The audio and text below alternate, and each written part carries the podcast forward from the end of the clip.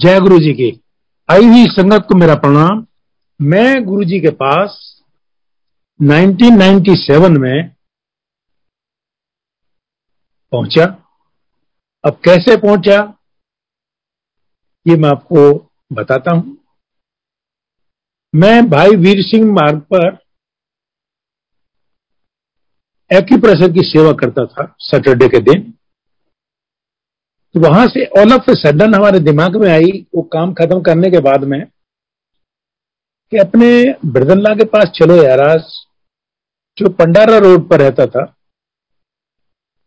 तो हम वहाँ पहुँचे, पहुँच करके उनके घर में पहुँचे। तो ड्राइंग रूम में जब हमने एंटर किया तो ड्राइंग रूम में गुरुजी के दिए हुए कैसेट और ड्राइंग रूम की टेबल पर रखे हुए थे। तो मेरा अपना फर्म बिलीव है कि गुरुबानी की अक्षर अक्षर गुरु नानक है। तो मैं उन ड्राइंग रूम में कैसेट के पैकेट को देख करके बड़ा खुश हुआ। उनको उठा करके मैंने अपनी जेब में रख लिया। तो हमारे साले साहब आए, कहने लगे कैसेट रखे थे? मैंने भी तुम्हारे पास ये कहाँ से आए? उन्होंने कहा, हमारे गुरुजी ने दिए मैंने ये लो वापस, अब गुरुजी से मुलाकात करा दो।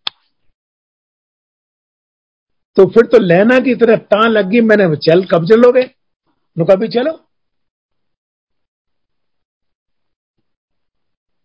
जनाब, हम कहने लगे, चलो। अब वो सोच में पड़ गया कि शाम को उन्होंने किसी और को साथ ले जाने के लिए वायदा किया हुआ था। तो बताया हमको फिर, मैंने कोई बात नहीं तो नेक्स्ट नेक्स्ट टाइम जब भी होगा, हमको ले चलेंगे। ठीक है।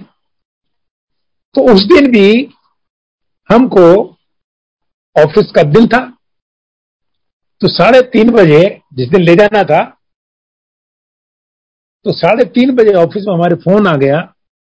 कि भाई ऐसे ऐसे बात है कि जो finance secretary government of India का अपॉइंट हुआ है, उसके वेलकम में मुझे बुलाया। मैंने यार तुम तो गोली हमको देने वाले लग रहे हो। तो गुरु जी से नहीं मिला ना? उनको नहीं, ऐसी बात नहीं। तो हमने उनको कहा कि मैंने देखिएगा, हमारी बात मानिएगा। एक गुलदस्ता ले लो और वहाँ गुलदस्ता पेश करके वह पतली गली से चुप निकल चलना। उन्होंने ऐसा ही किया। और हम एम्पायर स्टेट गुरु जी के पास जाकर के माथा टेक। तो गुरु जी तो उन्होंने हमको बताया कि भाई ये ऐसे ऐसे हैं, डॉक्टर भार्गव हैं, और ये एक्यूप्रेशर बहुत अच्छा करते तो ठीक है, माथा टेका, माथा टेकते कहते तो आजा फिर। सेवा करने के लिए उन्होंने हमको बुला लिया और सेवा करनी शुरू कर दी। तो जब सेवा करते करते लास्ट में हमको कहा कि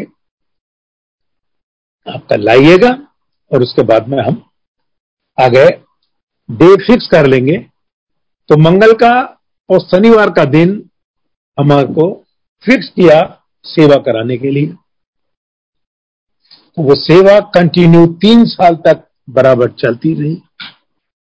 और उसके बीच में जो भी मैंने एक्सपीरियंस किया गुरु जी के साथ रह करके, सेवा करते हुए संगत में रह करके, उनमें से कुछ मैं आपके साथ शेयर करूँगा।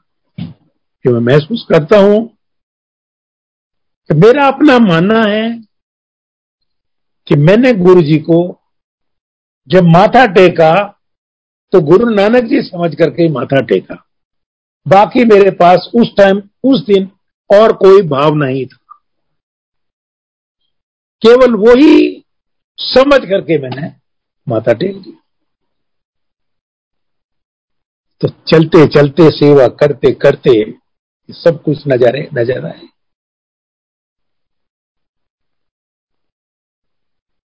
तो एक बार जब गुरु जी को हम सेवा करने के बाद में चूल्हा पहना करके, तैयार करके गुरु जी सिंहासन के लिए चल दिए। सिंहासन पर बैठ गए। सारी संगत उठ करके, एक एक करके माथा टेकने के लिए आने तो उस दिन एक चटर्जी अंकल जो आर्मी के सिंध अफसर थे। तो वो माथा टेकने के लिए गुरु जी के पास पहुँचे। माथा टेका। गुरु जी से गुरु जी उनकी तरफ़ देखा। गुरु जी ने कहा, अंकल, ए तेने जो पैर, हाथों में मुद्रा पहन रखी है, ए बड़ी है या गुरु बड़ा है। तो अंकल सोच समझ करके कह रहा है कि बड़ा था गुरु जी। तो फिर कट रहनु जी गुरु जी। तो वो अंकल कहने लगे, गुरु जी एनु ना कह देना। जो रिंग फिंगर है उसमें जो रिंग पहन रखी थी तो गुरु जी कहते हैं हाँ मैनू पता तेरी बोटी दी है ए रिंग जो है तेरी बोटी दी है। चंगा। जब नेक्स्ट टाइम वो अंकल आए, देखा तो उनके हाथ में कोई भी रिंग नहीं थी। केवल वही रिंग थी राइट साइड के रिंग फिंगर में वही रिंग तो एक दिन ऐसे ही वही अंकल जब गुरुजी चाय का सिप लगा रहे थे तो उनके मन में भाव आया कि गुरु जी ए मेरा मन कर रहा है, ऐसे चाय आप सिप लगा रहे हैं और सामू दे ए मन में ना सोच रहे हैं। तो गुरु जी ने कहा ओतिया एले, ए पीले। पीली? फिर उस अंकल ने दोबारा अरदास लगाई। गुरु जी ने दूसरी चाय का कप मंगा करके सिप लगाना शुरू कर दिया। फिर कहता है फिर मन में फिर सोचता है कि गुरु जी एक बार, ओए ओए थे एल एबी पी ले। जब उस अंकल ने तीसरी बार गुरुजी से अरदास लगाई तो गुरुजी ने डांट कर कहा, ले अंकल अभी पी ले अब ना मांगी ए गुरु जी हैं। उनका नाम चटर्जी अंकल होते तो गुरु जी जहाँ में जहाँ है, हर के मन की वृथा जानते हैं। जो गुरु जी के पास संगत बैठती थी टॉप के वीआईपी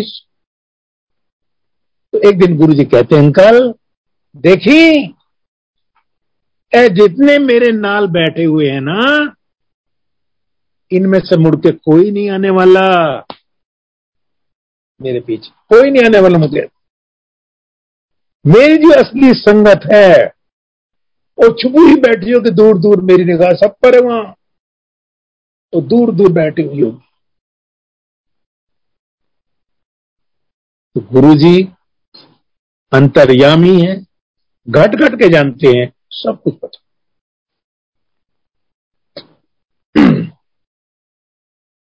तो एक बार हमारे मन में भाव आया कि हमने यार ज़िंदगी में पहली बार गुरु धारण किया है और दक्षिणा कुछ दी नहीं है।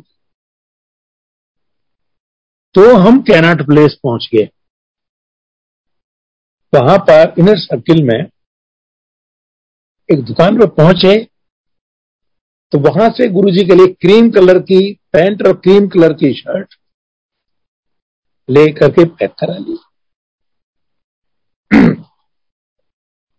पैक करा करके गुरु जी पास वेट करेंगे और गुरु जी गए दरबार में, पहुँच गए। हमने उसको पैकेट को बाहर रखा। और जैसे मैं गुरु जी के चैम्बर में गया तो गुरु जी कहते, अंकल, वो तू कैनाट प्लेस की कर रहा था? ले मेरा धन्य प्रभु जी। बड़ी चंगी गल कर लेता है। मैंने गुरु जी, एक मिनट। मैं उस पैकेट को लाया, गुरु जी पेश किया। अच्छा खोल के हाथ से देखा। कहता, कितने की लाया? साढ़े ग्यारह सौ की। मैंने धन्यो प्रभु। कीमत भी बता दी, सब कुछ बता दी। और गुरु जी ने उसको रख लिया एक्सेप्ट कर लिया। बड़ा खुशी हुआ गुरु जी ने हमको ब्लेस कर दिया। तो इसी तरह से गुरु जी अपने सेवकों को ब्लेस करते रहे। तो गुरु जी अंतर्यामी है घट घट के जानते हैं, सब कुछ पता है।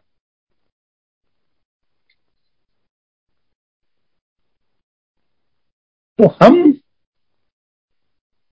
मैं उस मुकाम पर पहुँचा कि गुरु जी सोल देखते हैं। कि सोल की कब ज़रूरत है? और उस सोल को गुरु जी ब्लेस करना चाहते हैं। तो ना किसी ने किसी ढंग से अपने पास उसको बुला लेंगे और उसको ब्लेस कर ये मेरा अपना प्रैक्टिकल एक्सपीरियंस है कि किसी न किसी रूप से उसको बुला लें। तो हर सोल का गुरु जी का ब्लेसिंग करना अलग अलग ढंग है। बिल्कुल सबका अलग अलग ढंग है। उनकी ब्लेसिंग करने का अलग निराला तो जैसे भी उच्चा उस तरह से ब्लेस कर। तो सात महीने मुझको हुए थे। गुरुजी, उस टाइम हम घर से जब चलते थे तो हमारी आंटी कहते थे, गुरुजी से, हमारी भी एक रिक्वेस्ट कर देना, हमने एक कागज़ पे लिख ली। बच्चे ने कहा, वो भी लिख ली। दूसरे बच्चे ने कहा, वो भी लिख ली और जेब में रख लिया। जैसे हम गुरु जी के पास पहुँचे, अंदर ऐसी एंटर किया, गुरु जी पीछे से आए, चुप, और जेब में से पर्चा निकाल लिया। तो गुरु जी कहते हैं एक ही है भाई? ए गुरु जी, आंटी ने कहा, ये ऐसा। एक ही है? ए बच्चे ने कहा, ऐसा। और ये दूसरे बच्चे ने अच्छा तो कई दिन के बाद गुरु जी ने ये बात संगत को सबके सामने कहा कि अब तो डिमांड्स की लिस्ट आती है बन बन करके। तो मैं गुरु जी की संगत का सबसे बड़ा भिकारी जो लिस्ट बना करके ले जाता था। तो गुरु जी मैं बता दी। हमने देख लिया। तो एक मामी आंटी, कुछ दिन के बाद संगत चल रही थी। वहाँ पर आकर के कान में कहती, अंकल, गुरुजी से मांगी नहीं करना। ठीक मैं आगे देखता हूँ, पीछे देखता हूँ तो सब मांगने वाले बैठे हुए तो अपने मन में सोचता हूँ कि अगर मैं माँगता हूँ तो क्या गुनाह करता हूँ? ठीक है। उसी आंटी ने, मामी आंटी ने एक महीने के बाद फिर हमारे आके कान में कह दिया कि अंकल गुरु जी मांगी नहीं करना, फिर देखिए। हमको आभास हो गया कि ये गुरु जी का ही हुक्म है। और उस दिन के बाद आज से मांगी नहीं करेगी। गुरु जी कहते कि मांगो मत, मानो। तो वही है कि मांगे कैसे? अगर जो हमारा माँ बाप बना करके गुरु को मान लिया तो नहीं मांगे तो किससे मांगे? कि गुरु जी अंतर्यामी है, बस आप भाव से देख लो गुरु जी को पता है कि कौन सी चीज़ किस टाइम क्या देना उसको कभी भी हमको इंसिस्ट नहीं करना चाहिए। गुरु जी अंतर्यामी घट घट के जानते हैं, सब कुछ पता है उनको कि कब किसको क्या क्या देना है, क्या नहीं देना। जो चीज़ गुरु जी देना चाहते हैं जो उनके लिए अच्छी है, स्वास्थ्य के लिए अच्छी वो चीज़ पहले देंगे।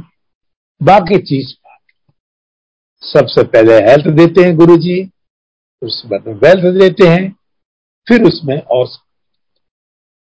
तो जैसे जैसे प्रोग्राम होता है गुरु जी बेस्ट बेस्ट गुरु जी ने कहा तो सानू अपना बना के तो देखो एक बार, फिर असी जाने तो गुरु जी को बनाना कि एक बार बना लो बस। और फिर गुरु जी अपने आप देंगे। तो संगत चल रही थी। गुरु जी ने कहा, भार्गव अंकल को बुला कर लाओ। वो बैठ जा, तेनू नहीं पता। वो तू जा, बुला कर ला। तो हम गुरु जी के पास या तो वही बैठते थे जहाँ जगह हमको बता रखी है। वरना सामने नहीं बैठते, चुप बैठते थे इधर उधर। तो हमको ढूंढ ढांड करके वो कि भार्गव अंकल कौन है भाई? हमारे कान में आवाज़ हम खड़े हो गए, हाथ जुड़ गए। हमने कहा, हम अपमन में सोचे मैंने हमसे क्या गलती हुआ? जो गुरु जी ने बुलाया है तो गुरु जी का बुलाने का कुछ पर्पज है। हमने अपने मन में सोचा हमसे क्या गलती हुई? जो गुरु जी ने बुलाया। डांट पड़ेगी। तो देखते देखते हम अपने आप में सोचते चले गए कि गुरु जी के पास तक हमको कुछ पता नहीं चला, हमने कहाँ गलती की।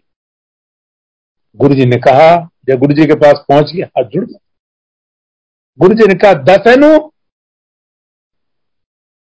हमारी आँख खुल गई। कहते हैं तो सत्संग की बात कर रहे हैं गुरु जी। दस वो कौन बैठा है? Mister Arun sorry. Mister Arun sorry उस टाइम गवर्नमेंट ऑफ़ इंडिया का डिस इन्वेस्टमेंट मंत्री होते थे कैबिनेट रैंक और उनकी वाइफ परकिंसंस डिसीज से पीड़ित थी। पाँच लोग हमारे सामने उठा करके लेकर आए थे उस आंटी को। और गुरुजी ने उस आंटी को प्रसाद खिला खिला करके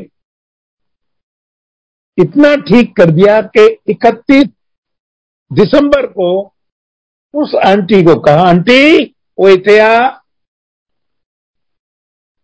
आंटी नु प्रसाद दे। रोटी का प्रसाद दिया सब कुछ चंग लाओ। वो बांटती फिर रही है। उठा के लेकर आए थे पाँच आदमी उसको।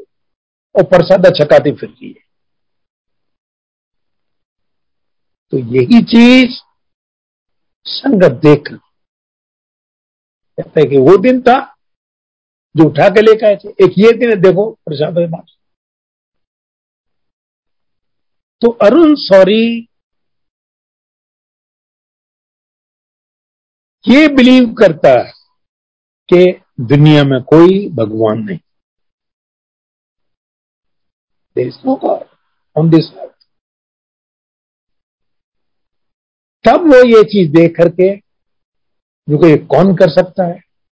ये भगवान ही कर सकता तब वो कहता there a god on this earth sitting यही चीज़ है। तो उस आंटी ने प्रसाद छकने के बाद, संगत को छकाने के बाद, क्या आंटी की हाल है? गुरु जी ने कहा, आंटी की हाल है।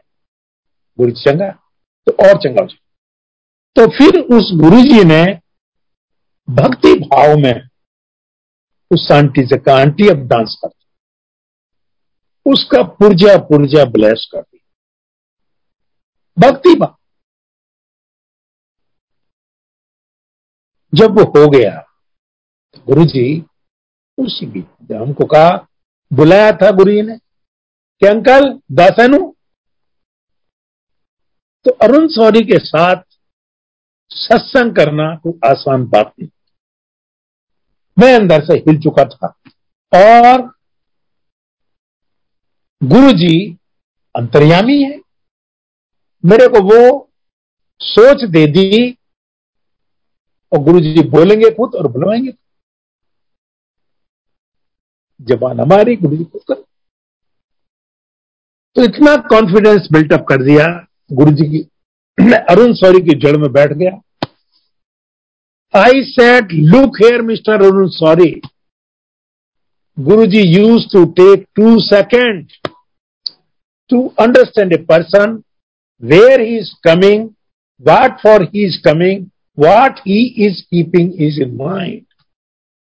In first two seconds, these three things he knows.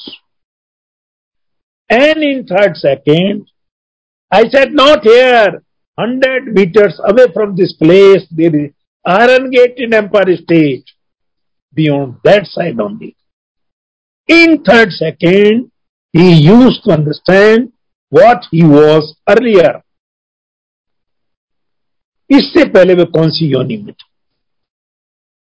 In third second use to know then I said I am having scientific temperament I have practical the experience here itself as two plus two equal to four that's all there is nothing impossible in his constitution. I said, there is nothing in his constitution. Nothing is impossible in his constitution. और इतना मैं कह करके if you feel there is anything else you want achieve anything from from this दरबार ऐसा कहने के बाद माता टेक करके मैं तो वापस चल दिया ये मेरा सत्संग कर तो जब गुरुजी सत्संग कराते तो तो ऐसा सत्संग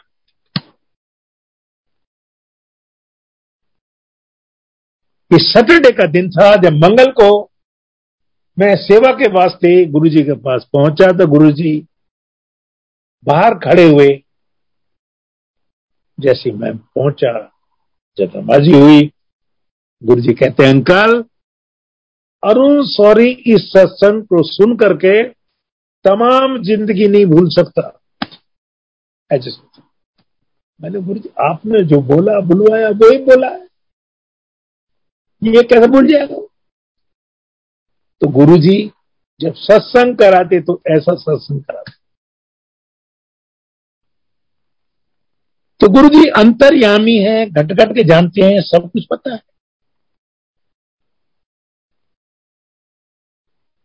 तो आई नो माई सेल्फ के आई वॉज़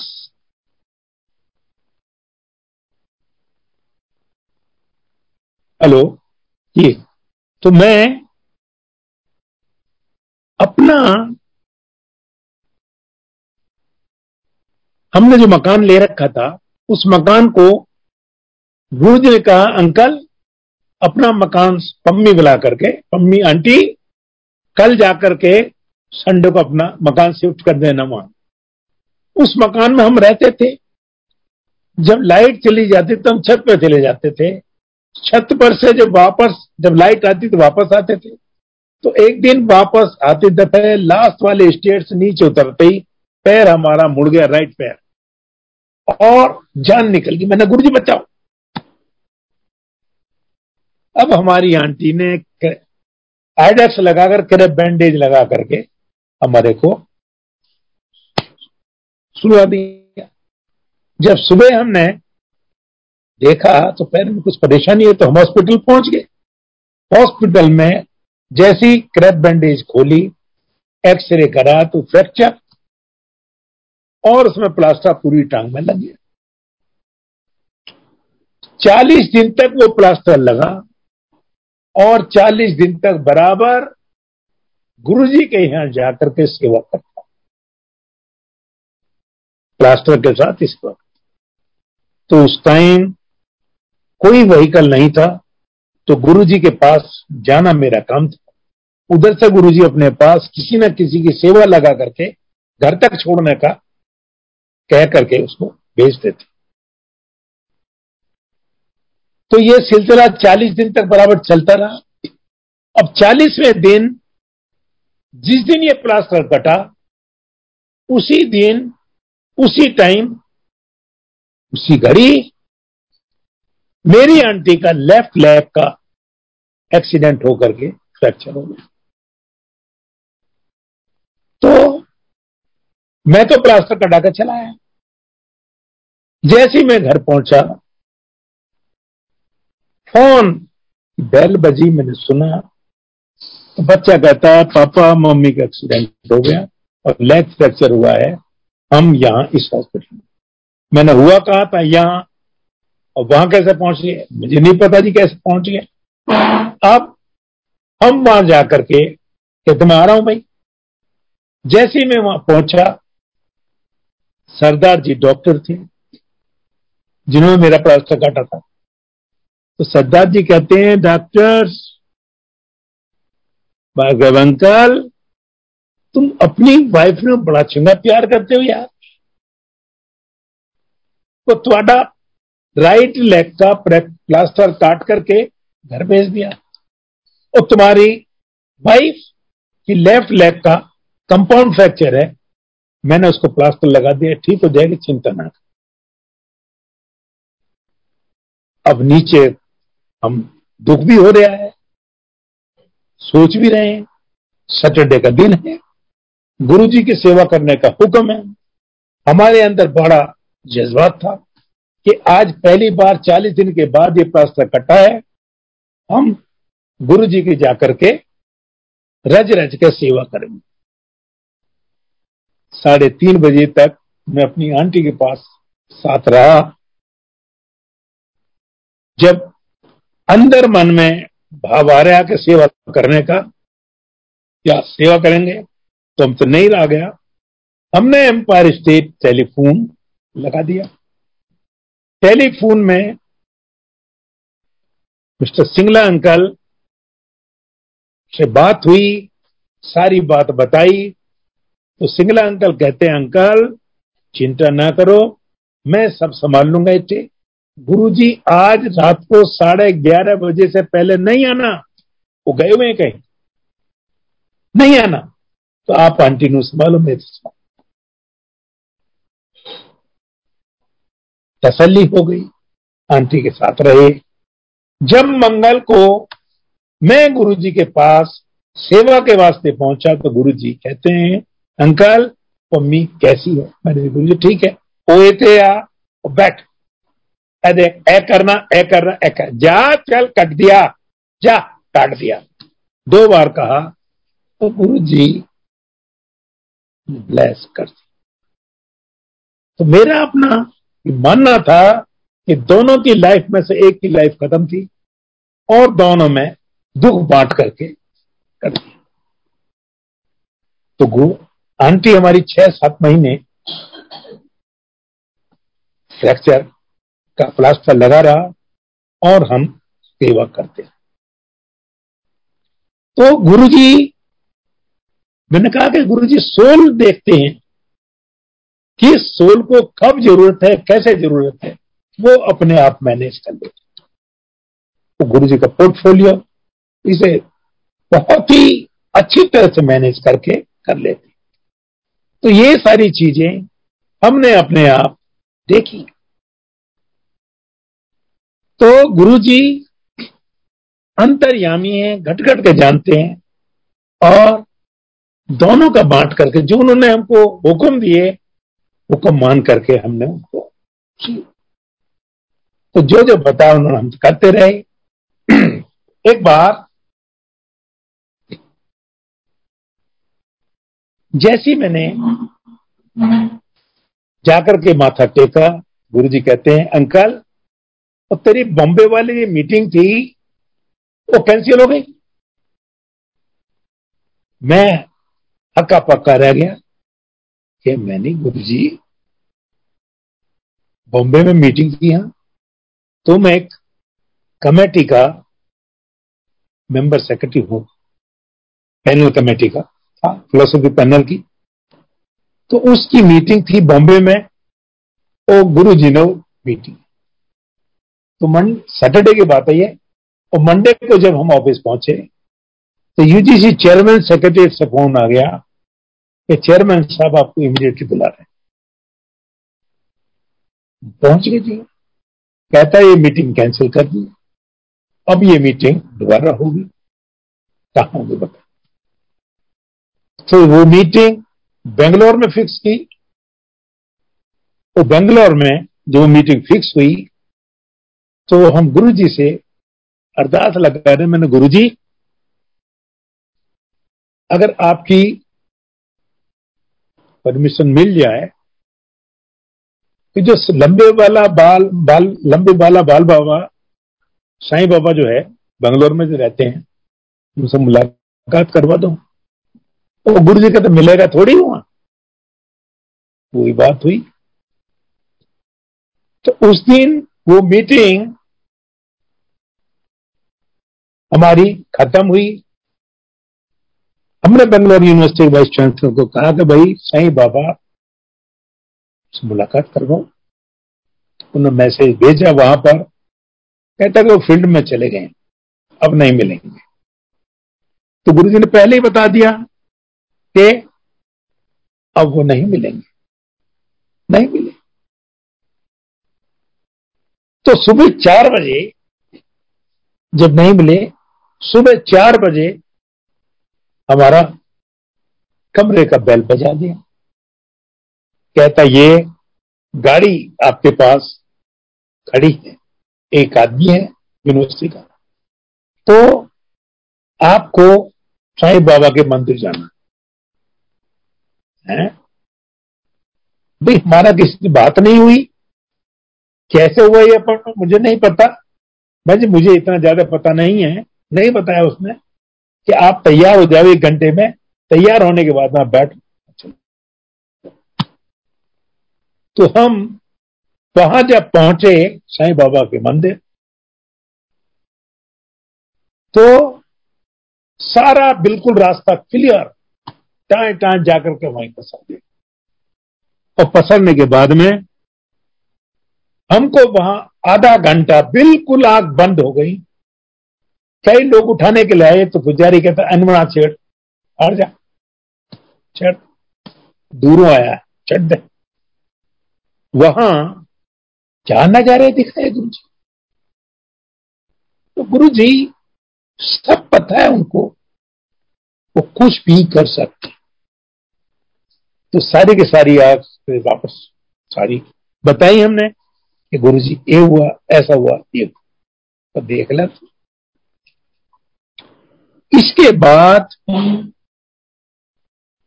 तो गुरु जी जो चीज़ कराना चाहते हैं वो चीज़ करा देते इसी तरह से कई बार मीटिंग गुरु जी ने जहाँ शिवा के हैं, वो जगह फिक्स करी और सबको हमको दिखाया। तो सोनीपत में एक बहुत बड़ा सत्संग हुआ। सुमन शर्मा जी के हैं, उनका पब्लिक स्कूल है। उसमें जो सत्संग हुआ था, उस सत्संग में जो हमने नजारे देखे तो गुरु जी ने उस दिन इतना प्रसाद बांटा, इतना प्रसाद बांटा कि रेड चेहरा था। और ब्लेस करते करते फीके। अपने हाथों से बहुत लोगों को प्रसाद कई हज़ारों लोगों को प्रसाद और जब प्रसादे का नंबर आए तो गुरु जी दूसरों को हुक्म देते, उठे आ जाना।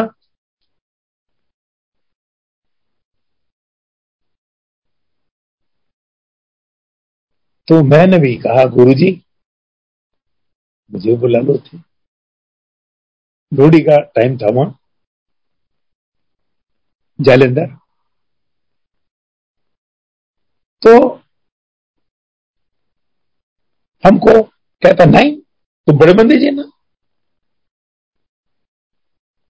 तो गुरु जी फिर घर आकर के, घर भी प्रसादा दिया था।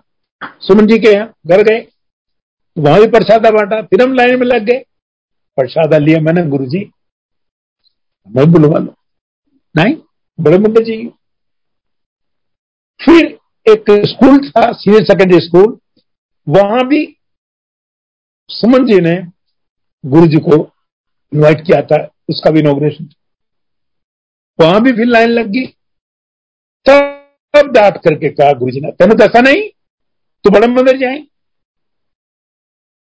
सबको गुरु जी ने वहाँ बुलाया, मुझको बड़े मंदिर। जब बड़े मंदिर में आंटी को लेकर के गया तो वहाँ पे पाँच लोग थे। सिंगला अंकल, उनके बच्चे वो तो वहाँ सिंगला अंकल कहते, देखो गुरुजी ने किसको भेजा? तो सात लोग होकर के वहीं हमने लोहड़ी मनाई, खूब अच्छी तरह, बड़े मंदिर। तो गुरु जी हमने गुरु जी से, नो नहीं सीखा। Yes sir yes sir yes sir कितनी बात तो यही चीज़ तो गुरु जी जो कहते हैं, उसको सुनो। समझ में नहीं इसमें। दस। तो गुरु जी की बात को कभी मत काटो। जो कहते हैं सुन लो और फॉलो करो। यही गुरु जी का हुक्म यही चाहते हैं। तो गुरु जी एक बार हमको ये कहते रहे, क्या? कि अंकल अंदर झांकी मार कर देख। हमको क्या पता है झांकी मार के क्या देख? नहीं तो शिवरात्रि का दिन हम आगरा गए। आंटी अकेली मंदिर पहुँच गई। तो जब आंटी माता टेक रही है गुरु जी कहते हैं, आंटी, क्यों मुँह लटका रखा है हा? क्यों मुँह लटका रखा अंकल आगरा गया गड्डी लेके आ रहा है हा? तो चिंता क्यों कर रही हमने खूब कोशिश कर ली कि कैसे ही हम गुरु जी के पास 12 बजे तक भी पहुँच जाते हैं दिल्ली बॉर्डर पर तो हम गुरु जी के पास मंदिर चलेंगे। तो सोचते सोचते नहीं पहुँच पाए। गाड़ी परेशान कर दी थोड़ी सी। पुरानी गाड़ी थी। तो वहाँ से परचेज करके उसको लाए। जब अगले दिन हम गए तो हम पहले गाजियाबाद गए थे। गाजियाबाद से हम जाना था रोहनी। रोहनी एक हमारी सिस्टर रहती है। वहाँ उसने बुलाया था, ठीक है। तो बच्चे गाड़ी चला रहे थे। तो गुरु जी नाम लेकर कहा गुरु जी ये गाड़ी बहुत पेट्रोल खा रही है। पता नहीं क्या है? तो हमारा ये थॉट था, ये हमारी सोच थी कि पेट्रोल की गाड़ी है, सिलेंडर लगाएँगे और खूब चलाएँगे उसको। गैस का सिलेंडर लगाकर खूब चलाएँगे। ये हमारी सोच थी, पुरानी गाड़ी लेनी। सब सीख जाएँगे, फिर दूसरी बदल। तो जब गाड़ी का पेट्रोल डलवाने के लिए वहाँ गए, यहाँ पर और यमुना विहार यमुना विहार पेट्रोल पंप पर जाकर के डलवाया पेट्रोल। तो मुश्किल से आधा लीटर पेट्रोल डला, कहता है, यार, टंकी तुम्हारा भर ही पड़ी है और यार तुम हमारे साथ ही मज़ाक कर रहे हो। वो आधा लीटर बाहर गिर गया।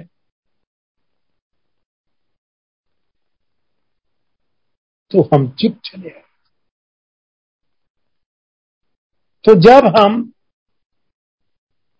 रोहनी से गुरु जी के पास पहुँचे, बच्चों ने चाबी आंटी को दे दी, कहता गुरु जी से कहो, ऐसे ऐसे।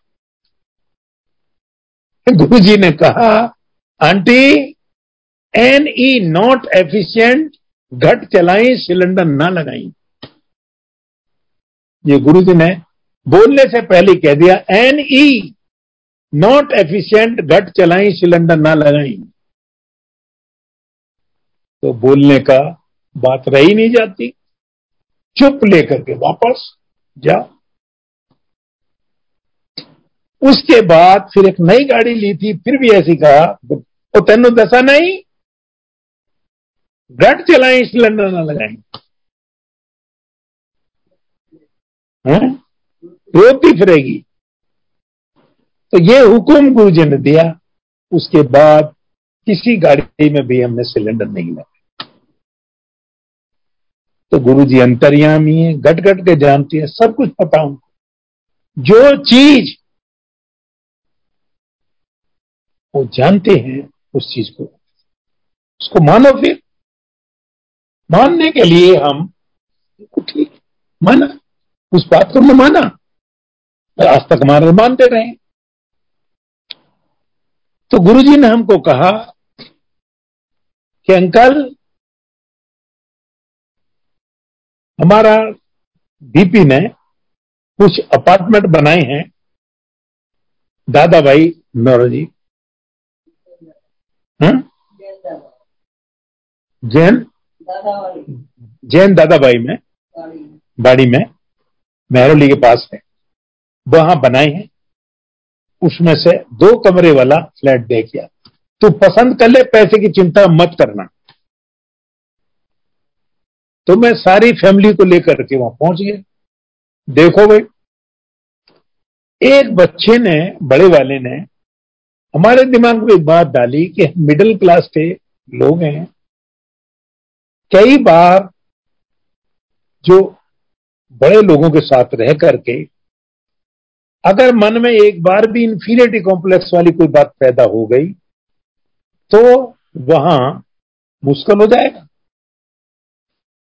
ये बात हमको अपील कर दी। तो एक महीने तक हमने गुरु जी को कोई वार्तालाप नहीं की और वो साइलेंट ही रखा मैटर को, मकान के मैटर को। उसमें पुलिंग स्विमिंग पूल वगैरह सब चीज़ अंदर ही थे कंपाउंड में बहुत अच्छा कॉम्प्लेक्स है, लेकिन हम नहीं तैयार। तो एक दिन गुरुजी ने, जब एक महीने करीब हो गया तो अंकल वो भार्गव अंकल गाड़ी में बैठ रहा, जल्दी जा बुला कर वो जा। एम्पायर स्टेट के बाहर आनंद गेट से बाहर, हम बैठने वाले। अंकल जी, रुक जाओ रुक जाओ भार्गव अंकल, रुक जाओ रुक जाओ गुरु जी बुला रहे आपको। मैं भाई डर गया। और गुरु जी के पास पहुँचे। तो गुरु जी कहते हैं, अंकल, वो की क्यों मकानदा? है गुरु जी किराए का ही अभी तो। अच्छा।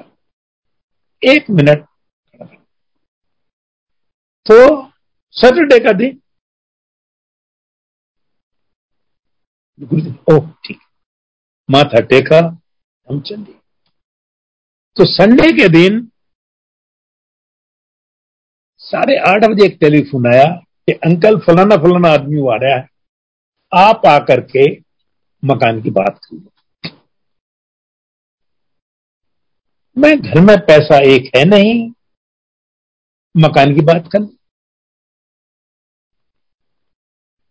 तो आंटी कहती है, गुरुजी ने नहीं बुलाया था रात। ओ, मैंने कहा, ठीक है। मैंने गुरुजी के पैसे जो रखे वही ले आओ। एक नए नोट की गड्डी 200 की थी। और एक सौ वाली थी। दस की थी। तो तीन हज़ार रुपए की गड्डी हमारे पास थी और वो हमने रखी जेब में और बड़े बच्चे को लेकर के हम पहुँच गए। तो गुरु जी का नाम लेकर के हम बैठे।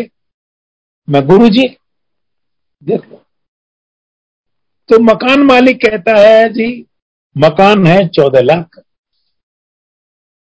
मैंने कहा सवा तेरह लाख मुझे ऐसा थोड़ी होता था। कैसे होता है? बच्चे ने पौने चौदह लाख कह दी। वो पैसे रख दिए वही नए नोट की गड्डी। कहता, जी, इस पे एक रुपया और रख। और बच्चे ने निकाल के पर्स से एक रुपया और रख दिया। उसने, मकान मालिक ने पैसे लेकर के सारे कागज़ ओरिजिनल एलोजी मकान त्वाडा और आज से ही दिलाओ बाउंड्री बनाओ और रहना शुरू। मैंने वो तो गुरु जी, वो मकान डुप्लेक्स है, नीचे भी अपना, ऊपर भी अपना। तो वो मकान गुरु जी ने दे दिया। तो मंगल को जब हम वहाँ गुरु जी के पास पहुँचे। माथा टेका। मैंने गुरु जी ऐसा वो चंगा, ठीक है? तो गुरु जी ने हुक्म दिया कि ये ये करो वहाँ पर, डेली।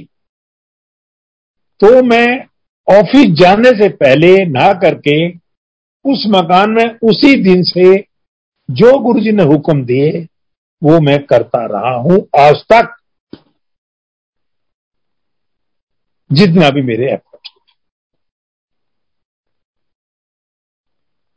तो गुरु जी अंतर्यामी लटकट के जान सब कुछ पता हो तो आज उसको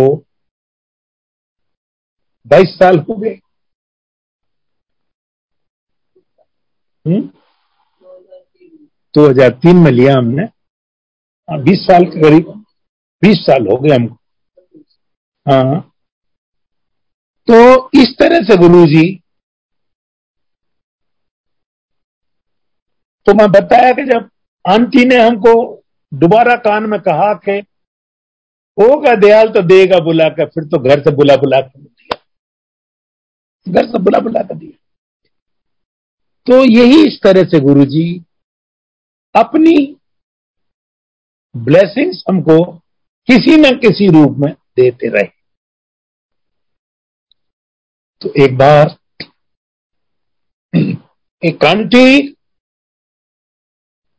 जब गुरु जी के पास पानी देने आई गुरु जी ने झड़क करके उसको कह दिया ओते बैठ जा। पंद्रह बीस मिनट के बाद एक दूसरी आंटी आई, कहता उठे बैठ जा।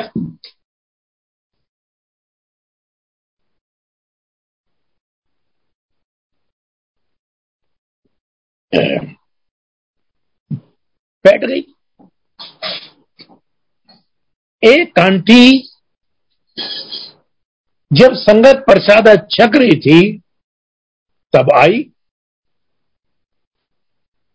तो उस आंटी को गुरु जी ने कहा, आंटी, ओ जा ऐश कर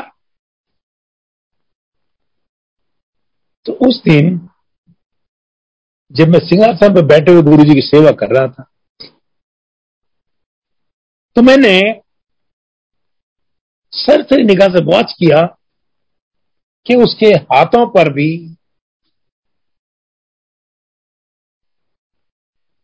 खाना बनाने के बाद में उतने हाथ प्रॉपरली साफ़ नहीं किए। आटा वगैरह लगा हुआ और उस आंटी को कहा, क्या गुरु आंटी ऐस कर वो दोनों आंटी आपस में कहने लगी, सोचने लगी इस आंटी को तो जगह ऐश कर भाई ये खाना प्रसाद छकने के टाइम और जो पहली दो आंटियाँ थी तो गुरु जी ने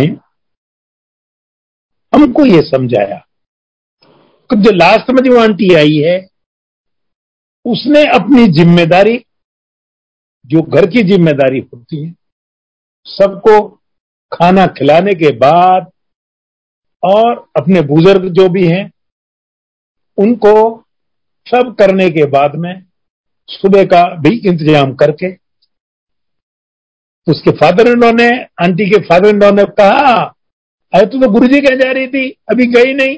जा रही हूँ जी। तब वो दौड़ दौड़ करके आई। तब गुरु जी कहा जगांती ऐश का तो समझने के लिए गुरु जी ने समझाया कि आंटी अपनी जो ज़िम्मेदारी रेस्पॉन्सिबिलिटीज हैं, उनको कभी भी शिफ्ट मत करो। उनको पूरा करो, पूरा करने के बाद में जब समय मिलता है, तब गुरु जी के पास हो तब गुरु जी से तुम ब्लेस ले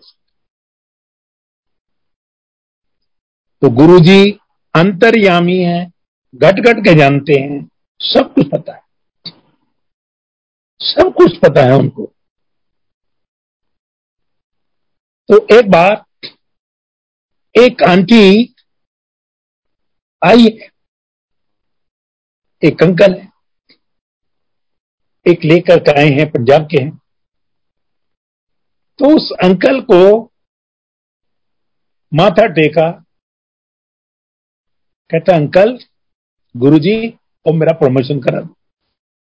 तो उसके रिश्वत ली थी। गुरु जी कहते रिश्वत ली थी, हैं? है? तो गुरु जी जहाँ में जाए, उन्हें सब पता है। रिश्वत के केस में फंस करके उसको सस्पेंड किया था। तो गुरु जी कहते हैं तो प्रमोशन दे तो एक मुंडा ले ले। एक मुंडा ले ले। तो गुरु जी ने एक वर्ड यूज़ किया बड़ा सेल्फिश है अपना भला चाहता है, अपनी वाइफ का नहीं,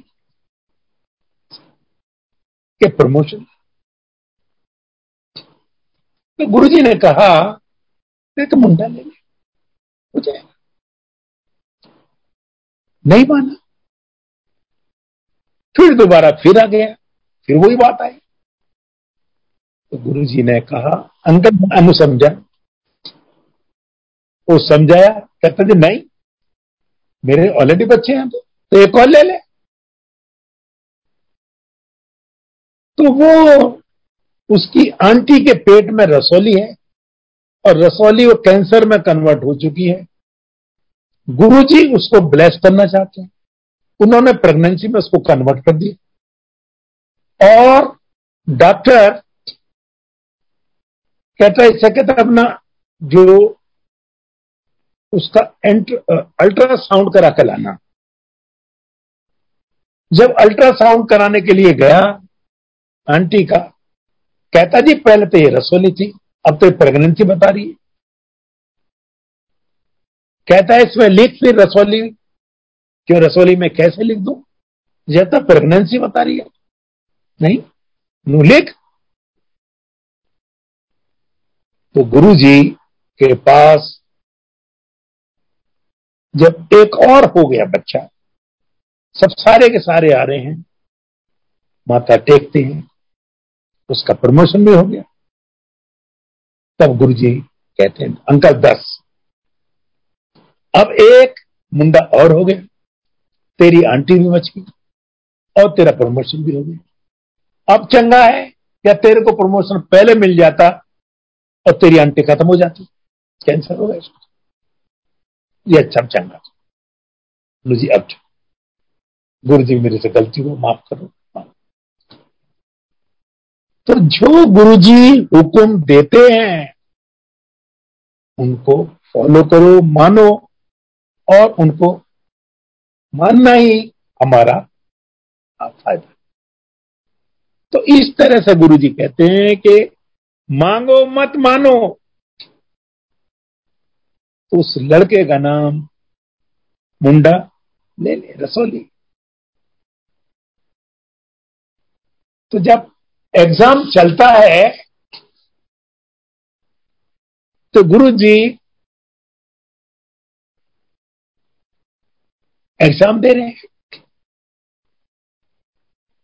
उसके फाउंटेन पेन की इंक खत्म होगी। फाउंटेन पेन होते थे उस टाइम जब फाउंटेन पेन की इंक खत्म हुई गुरु जी ने कहा, कोई तेला? और गुरु जी ने फूक मारी और पेन में इंक भर गई और उसने लिखना शुरू कर दिया। फिर दूसरे ने कहा तो ये मैसेज प्रिंसिपल साहब के पहुँच गया। प्रिंसिपल साहब ने गुरु जी को बुला लिया। जब गुरुजी वहाँ पहुँच गए। कहते, बड़ा फाउंटेन पेन में इंक भर रहा है प्रिंसिपल साहब कह रहे हैं। असी तो तब जानेंगे जब साढ़े फाउंटेन पेन में इंक भरे। अपना कर्मदान का पेन का इंक सारा निकाल दिया, सब झाड़ दिया और गुरुजी ने उसी से फूक मारी, कहते, लिखना शुरू कर दो। बार किया, फिर लिखना शुरू। प्रिंसिपल साहब ने सीट छोड़ दी। अलमीरा खोला, नया फाउंटेन पेन निकाला क्या अनुभर गुरु जी ने उसी तरह फूंक मारी पेन लिखना शुरू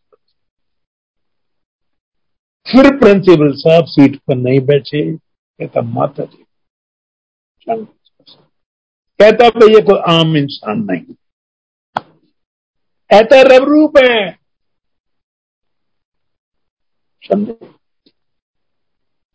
तो जब वो एम्पायर स्टेट वो प्रिंसिपल आया।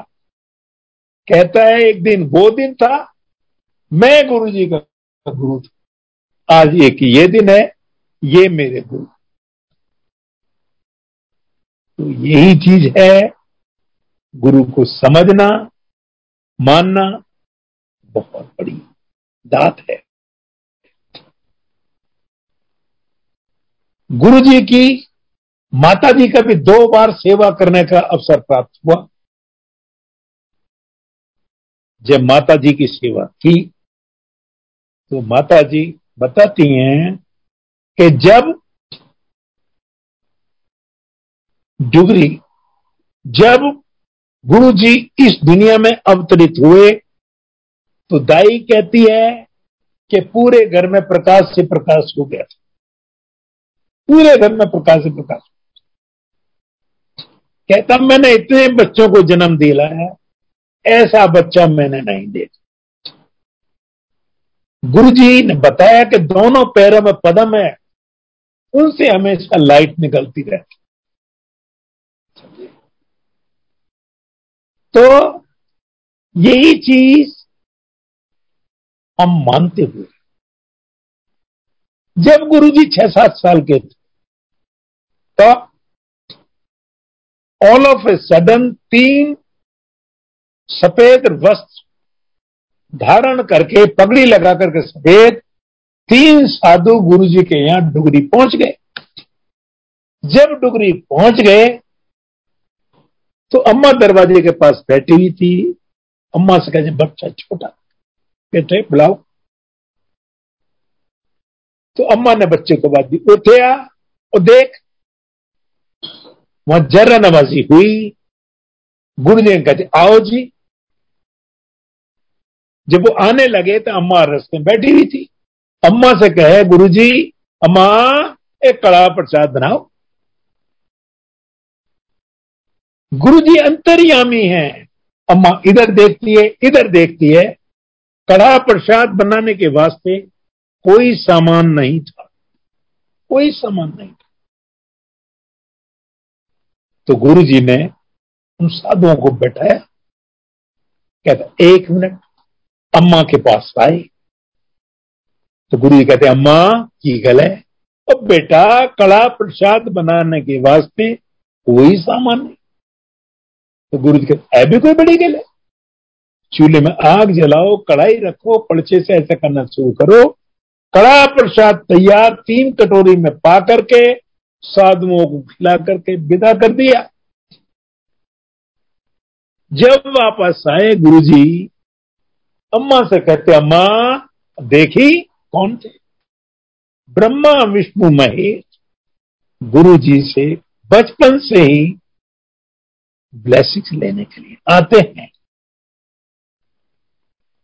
तो हम समझ सकते हैं कि किस गुरु का गुणगान यहाँ पर हो रहा है जिसको ब्रह्मा, विष्णु, महेश भी ब्लेसिंग यही कोटक एम्पायर स्टेट में कई बार हुआ। जब वो आ गए एम्पायर स्टेट में, वो कहते हैं कि यहाँ का प्रसाद हम नहीं छकते सचखंड का प्रसाद छकते हैं। गुरु जी ने ऊपर हाथ किया, सचखंड का प्रसाद आया। चक करके प्लेट में उनको प्रसाद छकाया और जब वो चले गए तो एक आदमी उठ करके गुरु जी उसको कह रहे हैं, कितने जा रहा है? लब रहा लब ले जा। वो एम्पायर स्टेट के लोहे के गेट पर जाकर पूछता भैया, तीन, छह छह फीट के सरदार आए थे, वो कितने गए? कहता है, नहीं समझा फिर दूसरा एक आदमी आया मुझे आप काय कहाँ से हो क्या गुरु जी क्या तो गुरु जी के यहाँ वहीं आते हैं वहीं चले जाते, वो यहाँ नहीं आते। अच्छा। वो बेचारा मुँह लटका कर गया। जब लगा, ऐसी एंट्री किया गुरु जी का लब लिए, देख ले गुरु जी तो गुरु जी अंतर्यामी है घट घट के जानते हैं। पूरा पता है उनको। तो गुरु जी के दोनों पैरों में कदम है। एक बार एक टिप टॉप आंटी अपने ड्राइवर को बड़ा भला बुरा सीखे। और जब गुरु जी के पास आती थी तो ड्राइवर मन मन में गुरु जी से वार्तालाप करता गुरु जी देख लो। वो एक दिन आ गया। तो वो आंटी को गुरु जी ने अपने पास बैठा लिया। कहता, आंटी, बैठ जा। तो उस ड्राइवर का मन बड़ा ही उदास रहा कि गुरु जी आज बस कुछ कर दो। तो गुरु जी ने उस शांति कहा प्रसाद छकने का टाइम आ गया। संगत प्रसाद छक ली। उस आंटी को लेकर के गुरु जी बाहर आ गए। तो ड्राइवर जैसे ही आंटी को और गुरु जी को देखा भाग कर गया, चरणों में सर किया। कहता आजा और उसको साथ ले आए। आंटी भी साथ और उसका ड्राइवर भी साथ और गुरु जी भी साथ। आकर के बैठ गए तो बैठ जा। तो ड्राइवर बेचारा अपने मन में सोचता है बार बार सोचता है, अब तो मैं गया। अब तो मैं रह ही नहीं सकता। अब तो नौकरी निकाल देगी आंटी। तो गुरु जी ने उस आंटी को एक थाली में जो चार खाते हैं, एक तरफ़ वो, दो को और बुला करके, बैठा करके चारों को एक साथ प्रसाद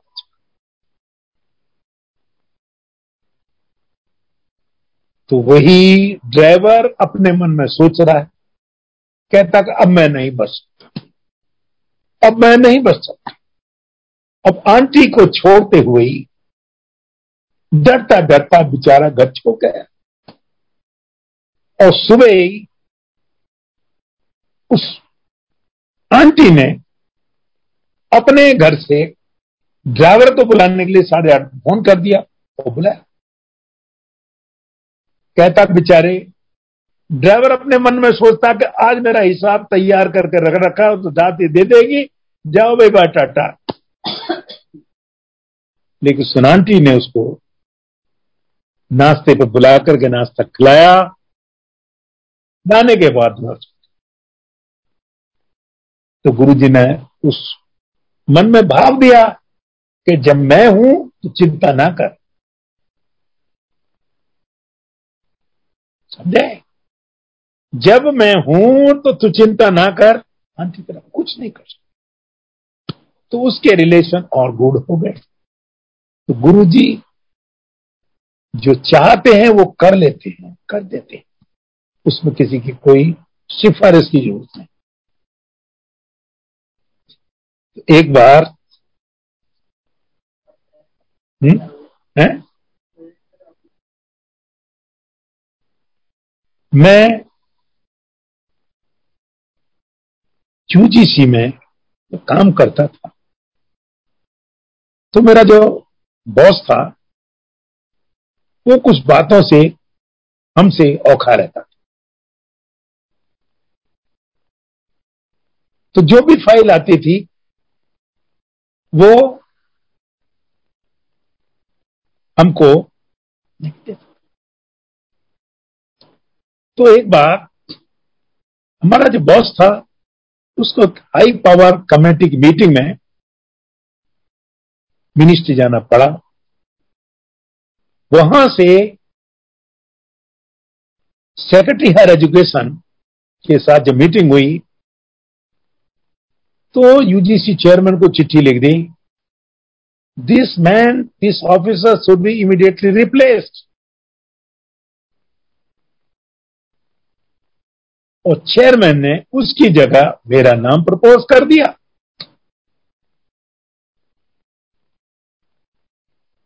तो इस मीटिंग को ही विल कंप्लीट इट इस बात पर वो बहुत और ज़्यादा नाराज़ हुई जो भी मीटिंग होती थी तो चेयरमैन ने ऑर्डर दिया कि आप इमीडिएटली कॉल ए मीटिंग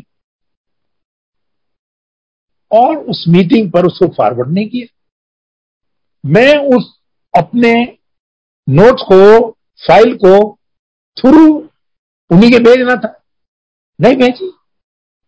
तो उस फ़ाइल पर चेयरमैन का सिग्नेचर वहीं बैठे होकर के वापस आ बड़ा हैरान, कहता ये तो कमाल है। मैंने फ़ाइल भेजी। होगी मैं सेक्रेटरी साहब को इन्फॉर्म किया कि ऐसे ऐसे बात ठीक है। आप मीटिंग कंटिन्यू करो। वो करो। तो उस मीटिंग में एक हाई पावर कमेटी का उसको मेरे को मेंबर सेक्रेटरी बना करके उसको कंप्लीट कर। तो लास्ट में जो कंप्यूटराइजेशन होना था, वो फॉर्मेट तैयार करके हमने उसको सबमिट किया और उसको एप्रिसिएशन काफ़ी अच्छा मिला। वो सिग्नेचर को देख करके वो भी हैरान तो इसी तरह से हम